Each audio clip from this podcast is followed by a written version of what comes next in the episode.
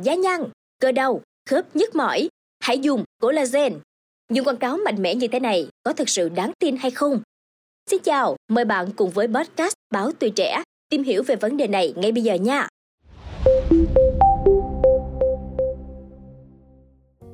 Ở cơ thể con người có rất nhiều loại protein khác nhau. Trong đó thì có một loại chiếm ưu thế hơn tất cả. Nếu mà không có nó á nha, các tế bào của con người sẽ tự sụp đổ, xương và mạch máu cũng sẽ tan rã. Thành phần quan trọng này chính là collagen, một phân tử xác định sự tồn tại của con người theo nhiều cách mà hầu hết chúng ta không hề hay biết. Theo tờ báo Guardian, một số nghiên cứu cho thấy ở người và các động vật có vú khác sẽ có 28 loại collagen khác nhau. Từ collagen loại 1 được tìm thấy trong da đến collagen loại 2 được tìm thấy trong sụn. Collagen không chỉ duy trì cấu trúc các mô thôi đâu, nó còn đóng vai trò tích cực trong việc phân phối tín hiệu giữa các tế bào nữa nha. Ngoài ra nó còn giúp điều phối sự di chuyển của các tế bào để sửa chữa những tổn thương trong cơ thể chúng ta và thậm chí là phản ứng miễn dịch. Các chuyên gia chăm sóc sức khỏe từ lâu đã sử dụng các vật liệu làm từ collagen để giúp kiểm soát máu chảy và điều trị vết thương, vết bỏng đến cả vết loét do tiểu đường.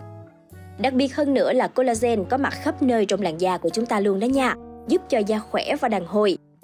Điều này cũng khiến cho nó được xem như một thần dược của tuổi trẻ. Collagen có nhiều nhất trong cơ thể của chúng ta từ thời thơ ấu cho đến đầu những năm 20 tuổi. Nó sẽ đột nhiên bắt đầu cạn kiệt vì những lý do mà chúng ta không thể hiểu hết. Trong độ tuổi từ 20 đến 30, cơ thể dần dần bắt đầu sản xuất ngày càng ít collagen. Hậu quả là dẫn đến quá trình lão hóa cả bên trong lẫn bên ngoài. Điều này đã làm xuất hiện các nếp nhăn. Theo thời gian, các khớp, cơ và xương của chúng ta cũng sẽ dần chảy xệ và yếu ớt. Ở mỗi người thì sẽ có mức độ sản xuất collagen chậm lại khác nhau. Nó có thể nhanh hay chậm tùy thuộc vào lối sống sạch hay không. Thông tin này đã tạo ra nhu cầu không giới hạn đối với lượng collagen mà chúng ta cần. Bột collagen, kẹo cao su, viên nang và đồ uống mọc lên thành một ngành kinh doanh được dự đoán sẽ có giá 5,85 tỷ bảng Anh vào năm 2027. Tuy nhiên thì vẫn còn rất khó để đánh giá khách quan về hiệu quả thực sự của chúng. Vì hầu như tất cả các phân tích có thể truy cập đều được tài trợ bởi chính các doanh nghiệp mỹ phẩm. Trợ lý giáo sư khoa học da liễu tại trường E. Icahn ở thành phố New York, ông Gary Goldenberg cũng cho biết, ban đầu ông nghĩ các sản phẩm đó chỉ là một trò lừa đảo. Sau đó khi mà bắt đầu nghiên cứu về nó và thực sự có một số bằng chứng cho thấy chúng có thể cải thiện tông màu, cấu trúc và độ đàn hồi của da, những thứ mà chúng ta sẽ mất đi khi về già.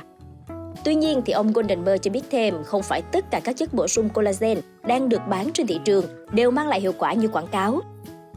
Nhiều cơ quan quản lý như là cơ quan quản lý thực phẩm và dược phẩm Mỹ, họ không đánh giá cao chất collagen bổ sung vào chế độ ăn uống. Thậm chí họ đã đặt vấn đề một số sản phẩm collagen có chứa kim loại nặng. Ông Goldenberg cũng cảnh báo là chỉ mua một ít kẹo cao su collagen thì không đủ để chống lại những thói quen sống không lành mạnh như là ngủ không đủ giấc hoặc là hút thuốc.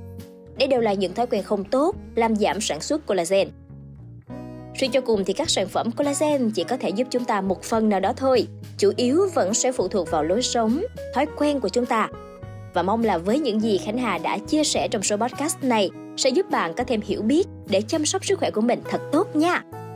Cảm ơn bạn đã lắng nghe số podcast này. Đừng quên theo dõi để tiếp tục đồng hành cùng podcast Báo Tuổi Trẻ trong những tập phát sóng lần sau. Xin chào tạm biệt và hẹn gặp lại!